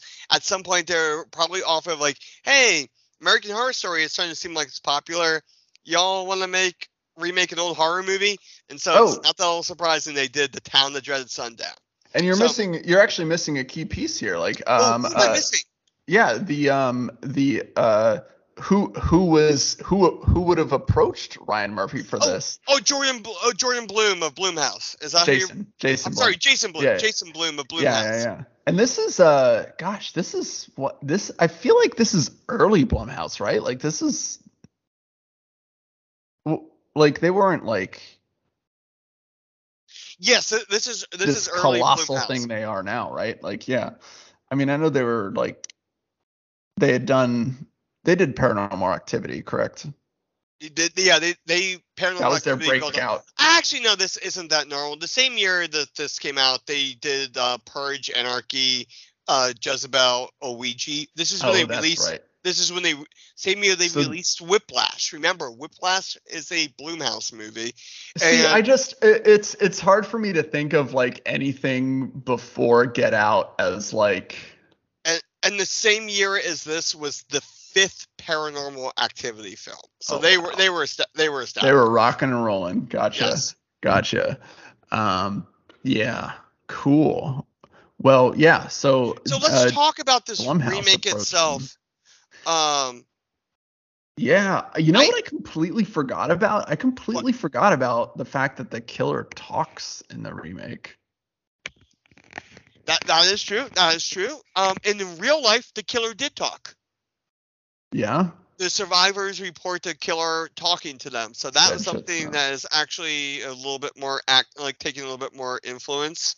Um, I actually want to talk about like the opening scene of the movie, which honestly, I think is the best scene of the movie, It and is. I think is also the most metally creative scene of the movie.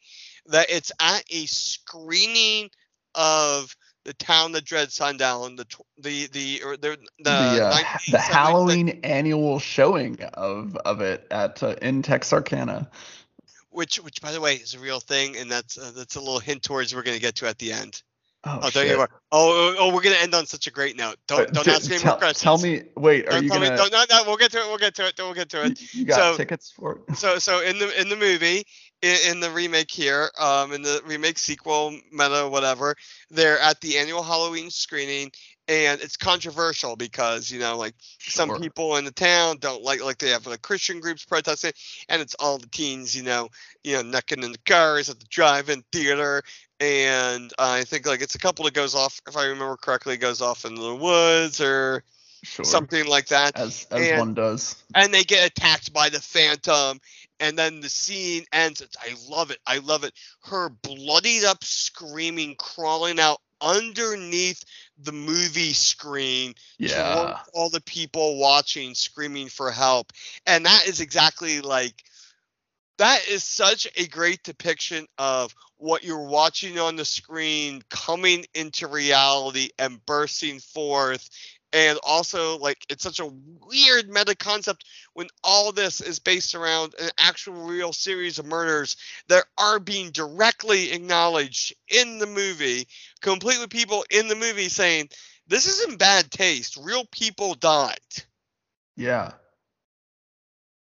I, I, I, Yeah. I thought it was just like I don't think the movie ever actually makes so unfortunately a coherent point over it all. Like it doesn't reach some great like like if only Grant Morrison wrote this script that there would be some grand insight to human nature and reality and how we can remake reality through art and art and reality feeding off of each other, which the movie's vaguely kind of getting that at points, but then it's like, but we don't really know what to do with any of it. Sure. Sure. Because like this movie does have the spin on uh, what I found interesting is that there's there was actually two killers wearing the mask, Yes, we do. which Yeah, but- is a big suspicion of in real life of the Zodiac killer may have been more than one person. In fact, I think this movie actually this remake it's here also it's uh, also it- taken from Scream. It, it But- took a lot. I mean, that's true. But Yeah. I feel like this movie references uh, the Zodiac, like has a lot of influence of the Zodiac killer in real life in it. I wish I could um uh remember something else that made me think of. There was something else in the movie that made me think of like, oh, they're going for like a Zodiac killer here. Oh, interesting. Oh, maybe it's uh, the communication. Like he's in constant communication with the Oh, survivor of the first that's- attack. Uh, I think that's what was making me think about it. Was Yeah. yes was oh was- Like he's not yes, contacting the media, but he he's contacting the. It uh, was just you the know- killer being in contact was reminded me of the Zodiac killer. In real life, the Zodiac killer was in contact with the media, not a victim. But Right. yes, in this movie, it's a victim and nobody else. And that, for whatever reason, that was just making me think Zodiac killer. And I'm Mhm. like, is that what Mhm. they're painting? And this also did. I did like the uh, uh, scene in this movie of. I thought this movie also did a good job better than some others of showing the also the moral city-wide panic that somebody actually gets killed because of it Yeah. Yeah.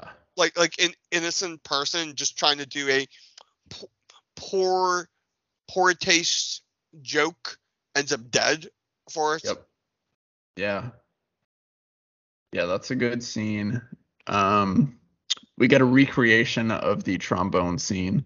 yes we do yes we do um, which, we we, we kind of brought up, but uh, yeah, it's uh, it is it is also like it's it's two guys in a band go off to uh, you know, make out, and um, yeah, the uh, this movie did interject a bit of queerness in it, which I will be like, ah, there's a little bit of the Ryan Murphy touch, and Yes. you, and some listeners may be like, what do you mean? And be like, ah, even as late as it seems like 2014, you weren't seeing a lot of like positive, just like, hey, yeah, these people are just queer representation. That was one of the things that like American Horror Story kind of like was noteworthy for very Right. early on, Right. and and so that Ryan Murphy included very positive queer representation in this movie. That's one of his his little signatures in media. And I'm a I I'm actually a big Ryan Murphy fan. I like a lot of shit that he's done.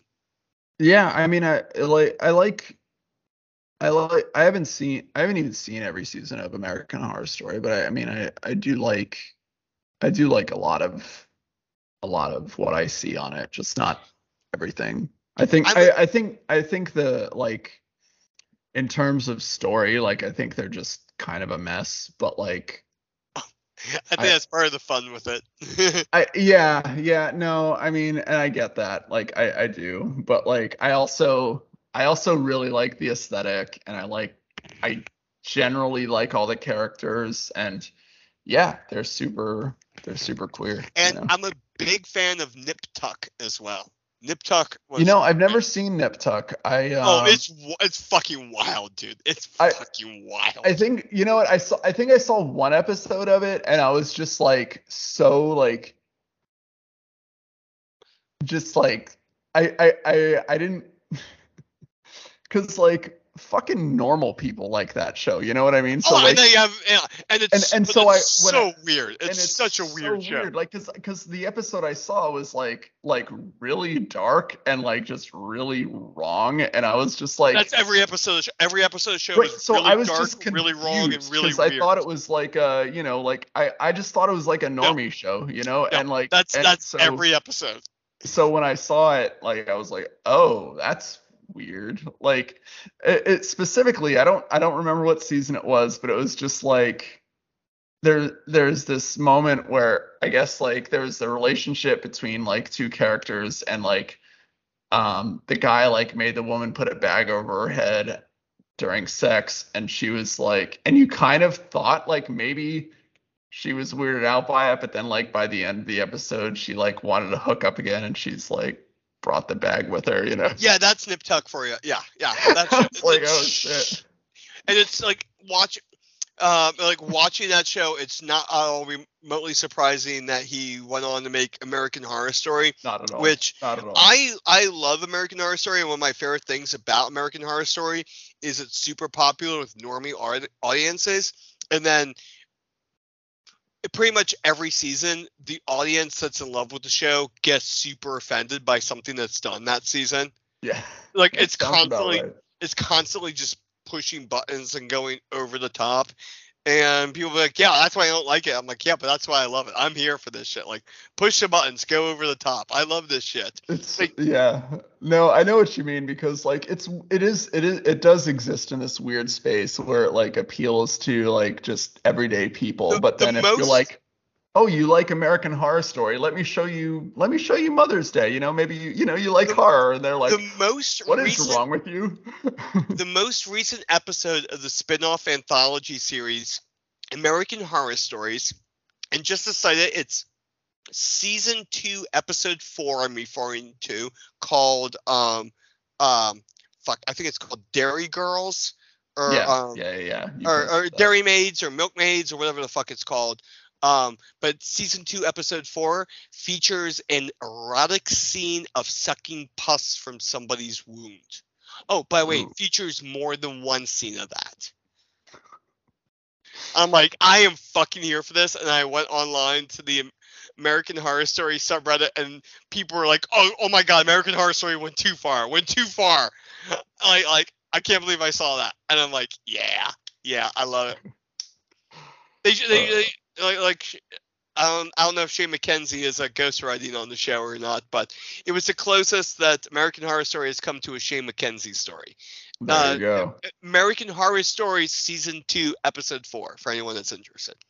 Um, so yeah, yeah, back to this movie, back to this movie. But, but I think, but I think all that tangents, I think all that shit explains all the things of why Ryan Murphy chose this as their remake project, and also why the people involved with this movie were kind of like picked and what they had to contribute.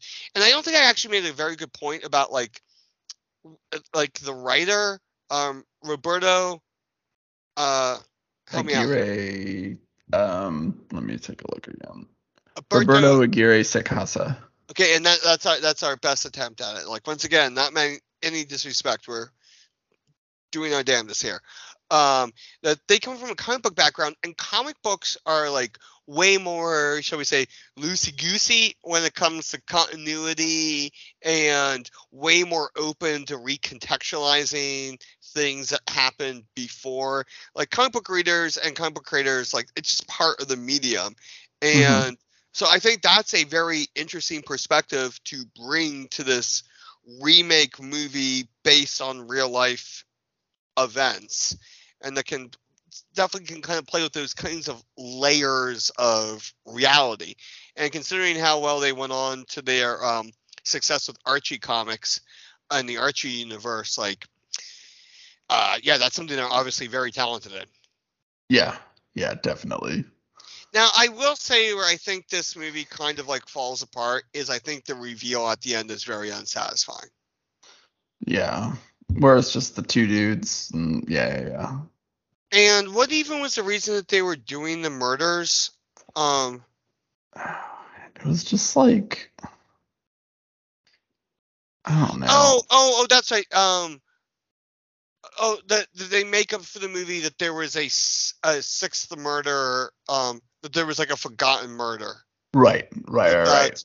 that that everyone forgot about and everyone paying attention to the movies and um everything here i'm pulling up Yeah, it, it, i just yeah. want to make, i just want to double check it right here yeah in real life there were five deaths and in this remake they They say proposed there was a there was a sixth. sixth death that was forgotten about so okay that's a clever concept i can see why in development why they were coming up with this that that was a neat idea and a way to be real meta but i just didn't i was more like what it felt a little shoehorned in or something. yeah Um, it, it just it just didn't work that well and i get why like they couldn't just leave it like that they're that the killers were undiscovered because then they were then just that's what makes I mean that's what makes the fucking like original so interesting. it is what it is what makes the movie work that Yeah. you don't know like Yeah, and I know and I and I know that's like weird to say because like yeah it's based on a true thing but like it also makes it an effective movie. Um now we also I, I will say though we we do get um this is actually a weird thing. Uh we get Charles B. Pierce's son as a character uh, who's played Okay. by an actor named Denis O'Hare. But then we Oh. also have a oh shit yes yes oh my by god yes Charles B. Pierce's son as Yes. Man in Diner. yes yes yes yes i'm so happy you brought up i love that i love that that's Yeah. so ridiculous and that's so unnecessary and it's so wonderful um the whole scene of which denis o'hare by the way is um i i i, I watched this with my partner and i and my partner's like where do I know him from? It was like, you know him from American Horror Story. Uh, like in American Horror Story, he's like the guy that has half his face burned off in the first This season. True Blood as well. Yeah, yeah, which, which I could never get into True Blood. I tried, but I could not get into that show. Yeah, I, I don't think I ever actually watched it.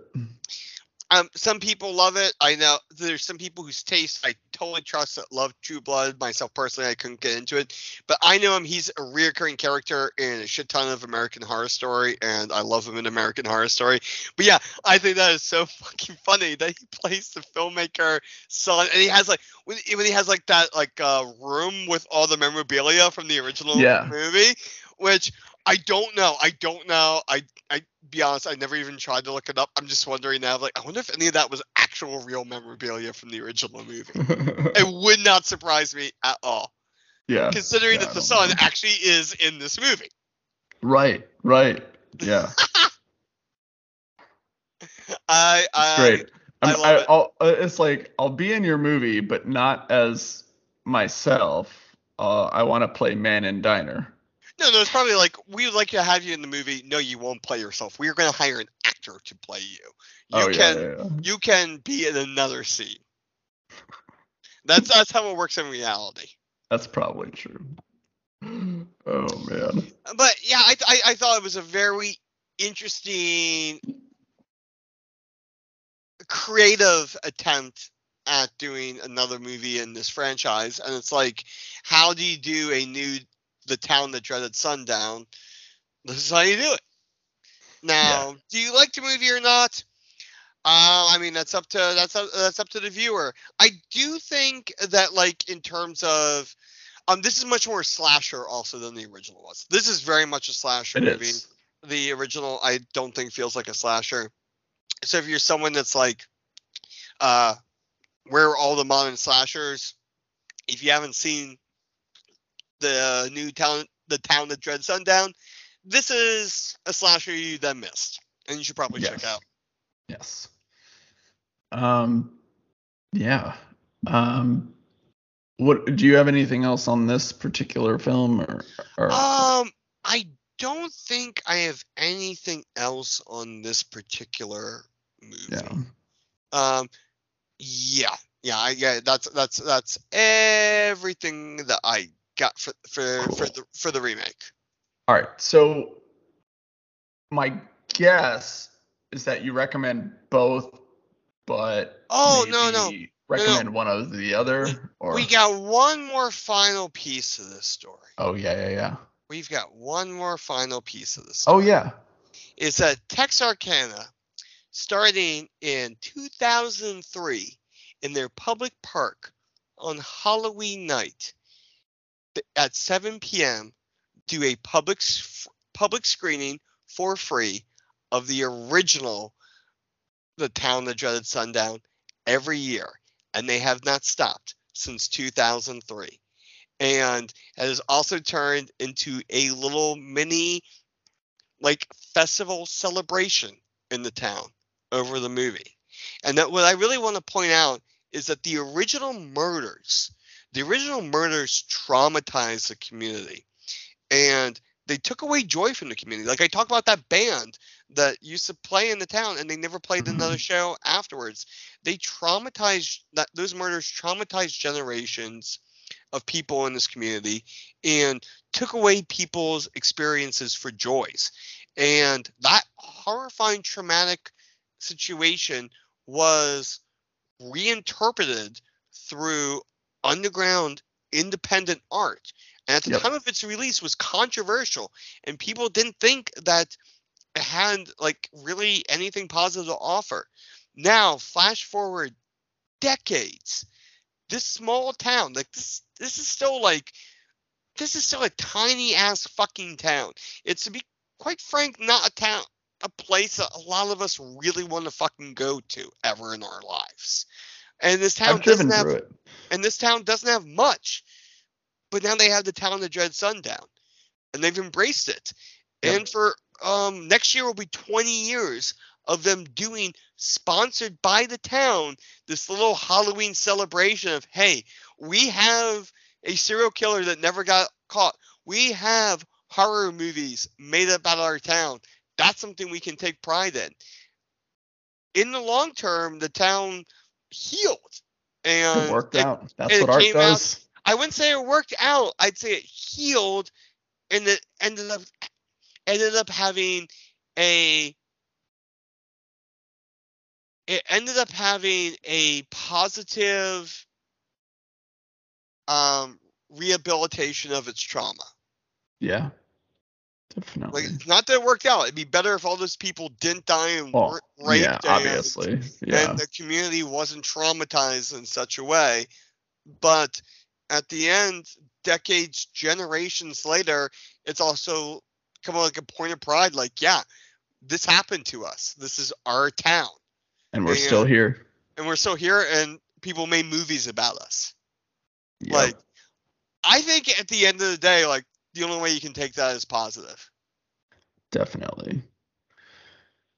So that's my kind of like concluding point for the town that dreaded sundown and why we had to do both the original movie the remake, sequel, and the murders all together because there's no way to approach one of these things without talking about all of the others. Yeah. Like yeah, this they is all truly feel, like this is truly a horror movie that was wrapped up in its community and in in real life societal murders and issues and lawsuits and everything and protests and like everything. This was a movie that crossed over into the real world. it's wild. It's yeah. Definitely yeah. So a little bit different for our show, but like something I was super psyched to talk about. Yeah, I mean, it's, you know, this is essentially a show about exploitation movies and And and sometimes the exploitation gets really fucking heavy and abstract and meta and weird and yep. this was one of those cases. yeah. So yeah, let's move on here. Um that's all I got. Lucas, you got anything else for this? I do anything not. else you want to bring up? I do not. All right, Um, so let's get into our recommendation phase. Um, what do you recommend from everything we talked about here? Yeah, so um, I do recommend both movies. Um, I would say I would, but I would say I, I, I enjoyed the original a lot better, or a lot more than I enjoyed the um, the requel. Um, I don't recommend Murder. Good, good, Uh, good. Because I think. Spotify. You've already told me there's other crimes I'm not allowed to endorse Yeah, on the I, show. I, I, so if you endorse, endorse murder and I wasn't allowed to endorse my crimes, then I would have serious issues. Yeah, yeah, no, I, I don't think, yeah, I, I do not endorse murder. So, you know, Spotify, keep us on the air. Um, uh, but yeah, no, I would, I would say like definitely check out Town the Dreaded Sundown. Like it's, it's so, so fun. It's, it's a, it's a, it's such a, a quality film and, um, I don't know, the requel's fun too. Uh, just, uh, just uh, temper your expectations. It's a different, it's a diff. It, they're they're both good for very different reasons. I very much recommend the original Town of Dread Sundown. Um, Mhm. Watching it again here for the show, I was honestly surprised at how solid of a movie it is and how well it still holds up, and especially like how good of a serial killer investigation movie it is. Which holy shit, I didn't even get. I, I completely spaced about this earlier in the episode. It's also worth noting that when the Phantom of Texarkana was active, the concept of a serial killer didn't even exist yet. People don't realize that, Oh, but right. the concept of a serial killer didn't come about till roughly, um, I, I want to say it's like the 60s or 70s. The like the the idea of a random person in random individual killing unrelated people unrelated to them was literally a concept that was not grasped by law enforcement until like shockingly so- shockingly recent in our history Yes. but um like but like the movie uh town of dread sundown does an amazing job of kind of showing like what early early serial killer investigations looked like over realizing like somebody's fucking doing this and we Mhm. have to stop them like we don't even know how to begin with something like this it's really really good uh horror thriller like dark crime movie. Um so yeah i i very very much recommend it. I also very much recommend looking into uh more information about the original murders of the phantom of texarkana. Um if like if you're listening to this i know you're a fan of podcasts. I can highly recommend that the red web podcast has a great hour and a half long episode going over um all the murders that happened all the suspects all the evidence and uh, it's a really great overview of the case um in terms of the remake sequel I feel like that's a completionist thing. Like, if you're really digging all this, all right, finish it, finish up there. But I don't really think you're missing anything if you skip it.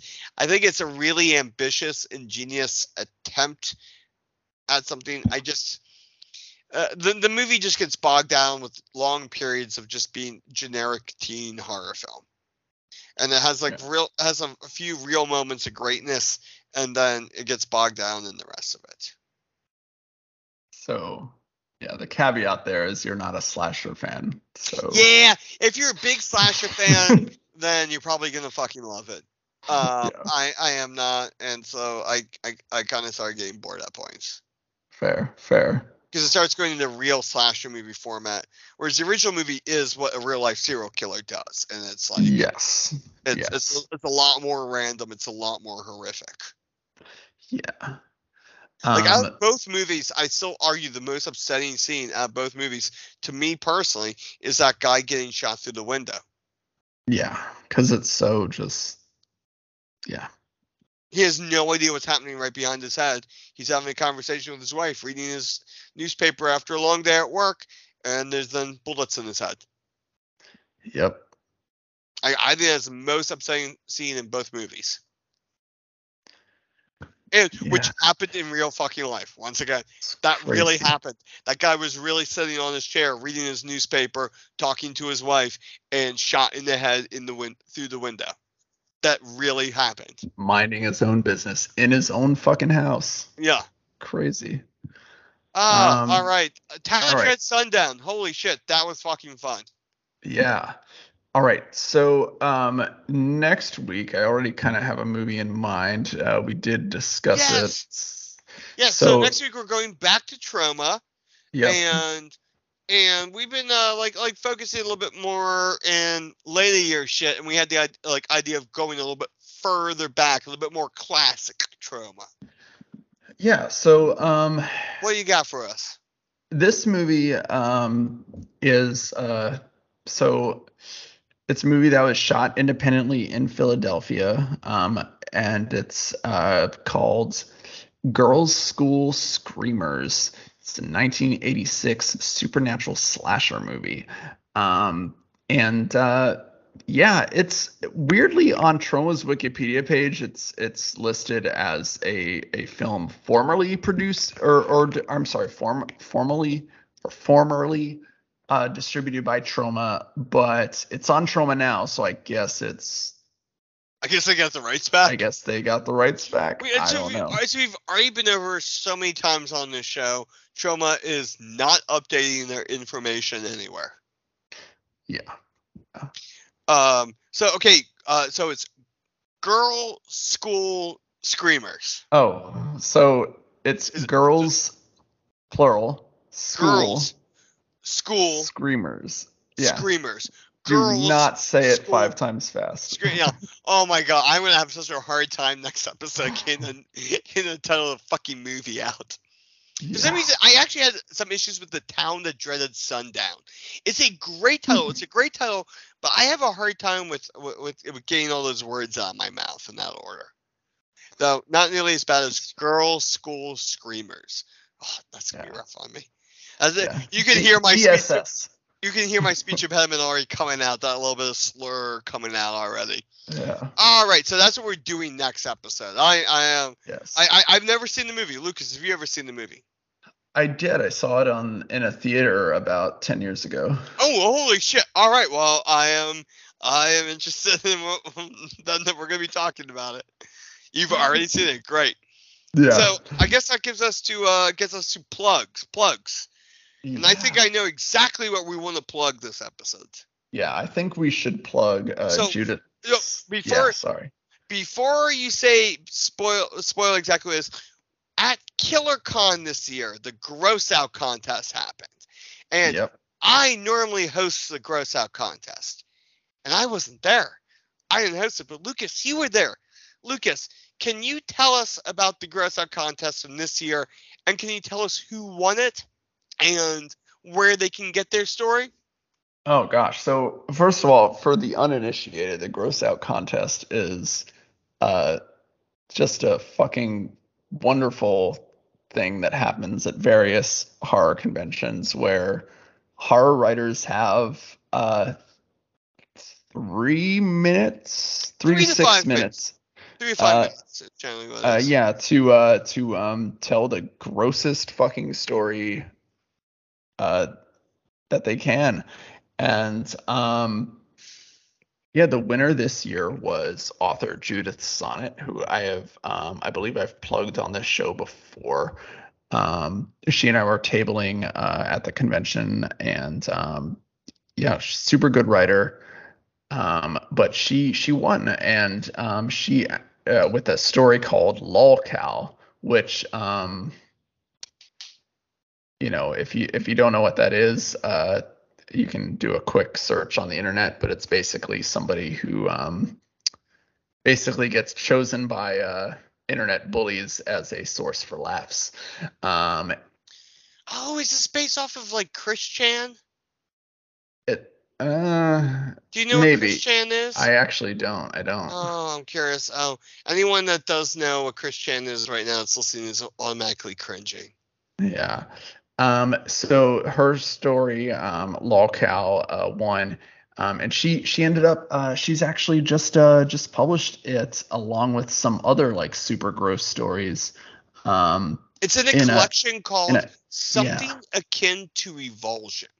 And Yes. it's out right now on Amazon on ebook, and the uh, paperback edition will be out. Oh, I by the time hopefully by the time this oh no, episode by the time this episode is up, the uh, paperback will be out. Definitely, I'm sure of it. Cool, cool. Yeah, so um I mean, I recommend anything she writes like she's I mean, it's crazy how how quickly she she puts stuff out, but like it's all quality stuff and it's a lot of it and most of it is is very vile. So if you're in like gross out fiction, like Judith is the author for you. Um so I would I would say definitely grab this Oh one. man, the second that paperback edition is up, I am so ordering that. I'm excited Yeah. to check out this story that won because like I wasn't there. I wasn't there Yeah. at the gross out. I know, I know. Instead, instead you had to have the other Jeff host. Jeff Strand, Jeff Strand. Yeah, Good. the other Jeff. The other Jeff. the other Jeff. I, I love. Jeff Strand. He's great. He's great. Jeff I- Super funny guy. Nobody, nobody, nobody take that as anything negative. But yeah, I um I don't have anything else to plug. I just want to highlight um uh Judith as well for winning with uh the gross out contest. Gotta highlight the gross out contest. Hell That's our episode this week. That was a wild episode this week. That was a lot of big ideas. We're gonna be back in the fucking uh The trenches of trauma. yeah, the trenches of trauma next week. No more big ideas. No more big talk. Like like well actually who knows? We might there might be. We'll find out. we'll see.